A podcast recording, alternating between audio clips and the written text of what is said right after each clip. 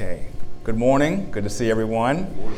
Uh, welcome to uh, Del Ray Baptist Church's uh, class on discipleship and evangelism. Uh, this morning, we're going to have this class into two parts.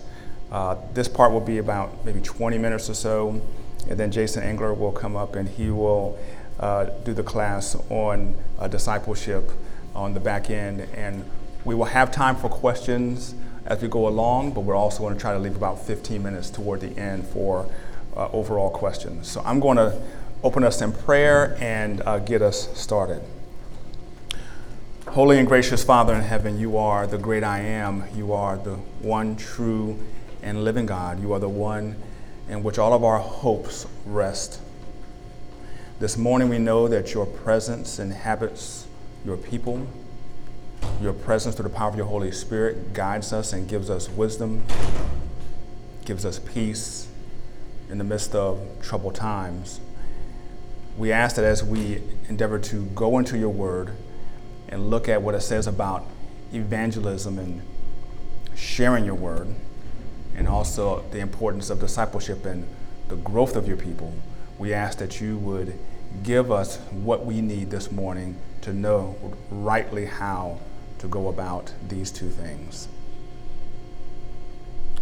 We praise you and we ask this in the name of your Son, Jesus. Amen. All right. Well, Christians are commanded to disciple all nations and to teach all that Jesus commanded. Uh, that is what we are to do, that's how we are to live. And I'm going to ask someone if they could read Matthew chapter 28, verses 18 through 20. Um, if you have that real quickly, sure, Jason, if you could read that. And Jesus came and said to them, All authority in heaven and earth has been given to me.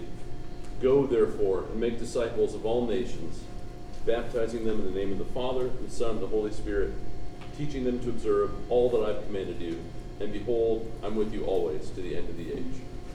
So, this command from Jesus is the last recorded message in Matthew.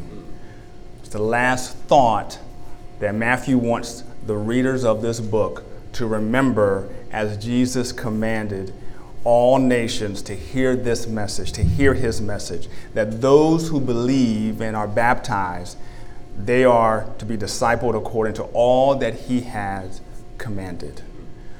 So, in order to re- obey our Redeemer, we must understand the gospel. So, I'm going to ask a simple question this morning What is the gospel? Can someone in the class briefly share what the gospel is? I'm sure everyone can, or most. You look like you're ready? Yeah. Okay, give us the gospel. So we have all sinned and fallen short of the glory of God. And since we are alienated and totally dead apart from Him, God sent His only Son into the world uh, to basically die, pay for our sins, and live the righteous life um, so that we can live forever with Him. All right. That was quick. That was simple. He must have had my notes because he hit all the, the points of the gospel here for us to understand. And so now someone could look at Romans chapter 10, verses 9 through 13. We'll turn there real quickly. Romans 10, verses 9 through 13.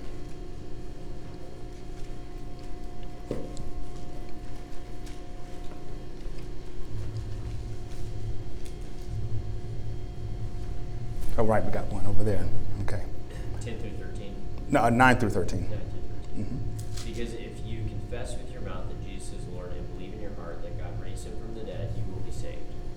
the heart one believes and is justified, and with the mouth one confesses and is saved.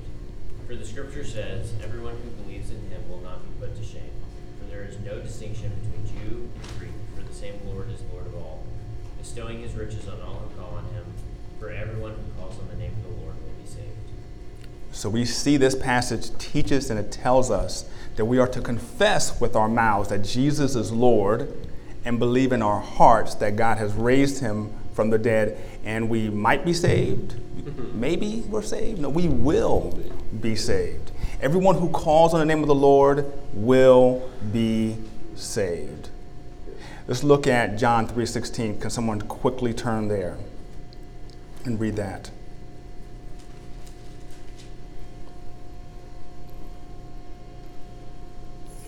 Or even recite it, maybe.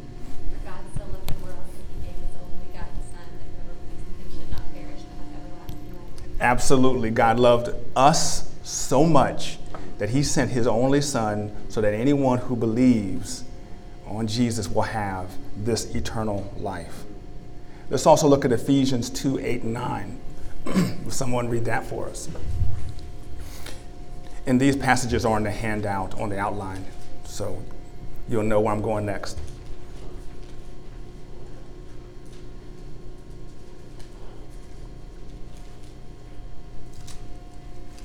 For by grace you have been saved through faith. This is not your own doing. It is the gift of God, not a result of works, so that no one may boast. Hmm. Right, so no one may boast. It's by grace that we have been saved through faith. This is an important, essential aspect of knowing the gospel. Romans 10 9 through 13, John 3 16, Ephesians 2 8 9. There are many other passages of Scripture that show us the way of salvation. So now we're going to pivot into evangelizing. Um, can someone in the class here explain briefly what it is to evangelize? I'm sure Nick can. Yeah, to evangelize just means to share the evangel, the, the good news of the gospel with um, someone else. Ab- abs- absolutely. Absolutely. It's preaching the gospel. Um, and in order to preach it, we have to understand what it is. And, this, and we just in, in this class in a few minutes just briefly explained what this gospel truth is. And by the way, if anyone's in here does not believe, or you came in here, your friend brought you, a cousin or a relative, and you're just wondering uh, what we're talking about here, uh, this truth can give you eternal life. And if now, if you're you're wrestling with these these thoughts, uh, we ask that you would maybe ask someone in the class later about this truth, about how your sins may be forgiven and how you may have this eternal life and w- walk with Jesus in faith. Amen. All right. So we can learn about evangelism by looking at Matthew 28, 19 through 20. And so this passage here we've already talked about. We've already we've already recited it and read it. And this is um, the Lord commanding and teaching us to disciple all nations, baptizing them in the name of the Father, Son, and the Holy Spirit, teaching them to observe all that He's commanded. So we have to understand the gospel. We have to understand that God has commanded us to go to all the nations. And we have to go. We can't go to where we're not willing to go. And we can't teach what we don't know. There's a, there's a, there's a, I think a famous saying, we can't teach what we don't know, and we cannot preach what we will not go.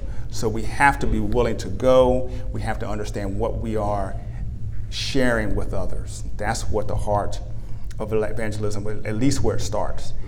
Um, 2 Corinthians chapter 5, verse 20. Can someone turn there real briefly?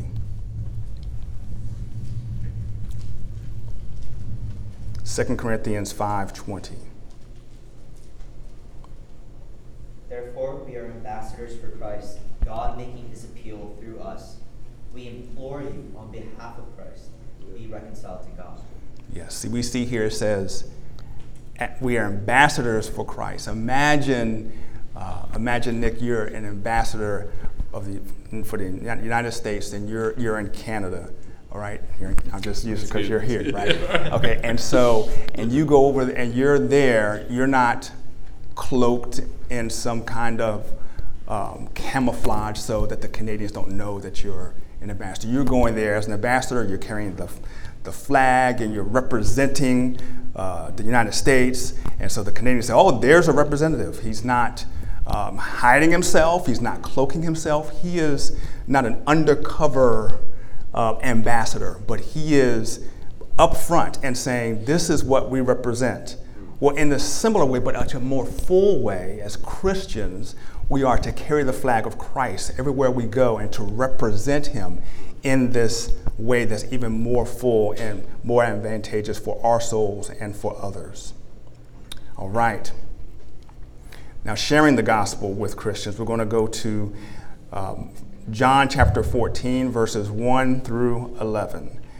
Uh, if someone can turn there, and we're going to talk about the importance of sharing the gospel with Christians, with close friends, with people we do not know. So there's three people we're, we're, we're, thinking about here. Okay, those who already claim to be Christians, those who are close friends, and then people who don't know the gospel. Someone could read uh, John 14, verses 1 through 11. I know it's a long passage, but you'll see where we're going here with these 11 verses.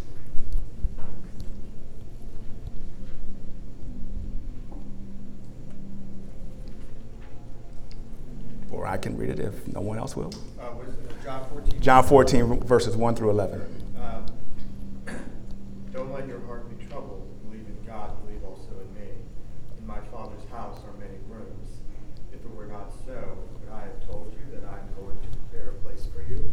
If I go away and prepare a place for you, I will come again and take you to myself, so that where I am, you may be also. You know the way to where I am going. Lord, Thomas said, we don't know where you're going. How can we know the way? Jesus told him, I am the way, the truth, and the life. No one comes to the Father except through me. If you know me, you will also know my Father. From now on, you do know him and have seen him. Lord, said Philip, show us the Father, and that's enough for us. Jesus said to him, Have I been among you all this time? and you do not know me, Philip? The one who has seen me has seen the Father. How can you say, Show us the Father? Don't you believe that I am in the Father, and the Father is in me? The words I speak to you, I do not speak on my own. The Father who lives in me does his works. Believe me that I am in the Father, and the Father is believe because of the works themselves. Now, if you go back to John chapter 1, verse 43, this is the first encounter that Philip has with Jesus. He's been walking with Jesus all this time. From John chapter 1 all the way to John chapter 14, yet he's asking these questions. He's asking these questions. And so, this is an indicator here where Jesus' response to him shows us that we are to hear the word of God over and over and over and over. Because even here, Philip is asking these questions. Jesus, like, you've been with me so long. And so, why do we come every Sunday? Why do we gather together? Why do we have Bible studies throughout the week? Why do over and over? Even last night with one of my children, the gospel again, this is an older child, but again, sharing the gospel again and again and again. And this is something that we have to be ready to do, eager to do. Jesus did it himself. So when it comes to evangelizing, it's not just focusing on those who don't know, it's living the gospel every day with those who are even close with us and repeating it over and over and over again. All right, let's look at Titus chapter 2, verses 1 through 8. If someone could read that.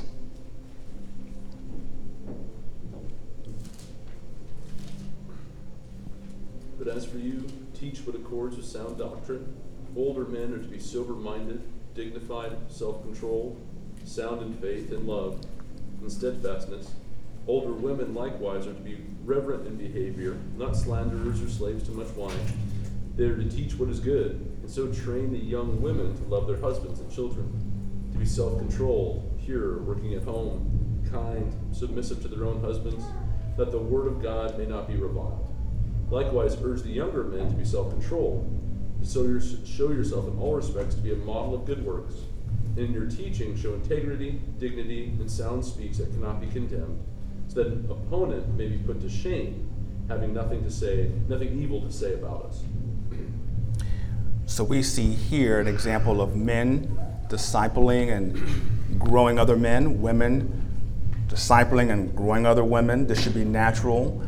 uh, at the same time, um, you know, if there is a man who shares the gospel or, or disciples a, woman, a woman discipling a man, sharing with a man. For, for example, I would even say this past week I had a, a coworker who I knew who's a, a former coworker of mine who retired. And she's a very strong Christian, and so um, you know we keep in touch. And you know she's like my mother's age, like she's in her late 70s or something.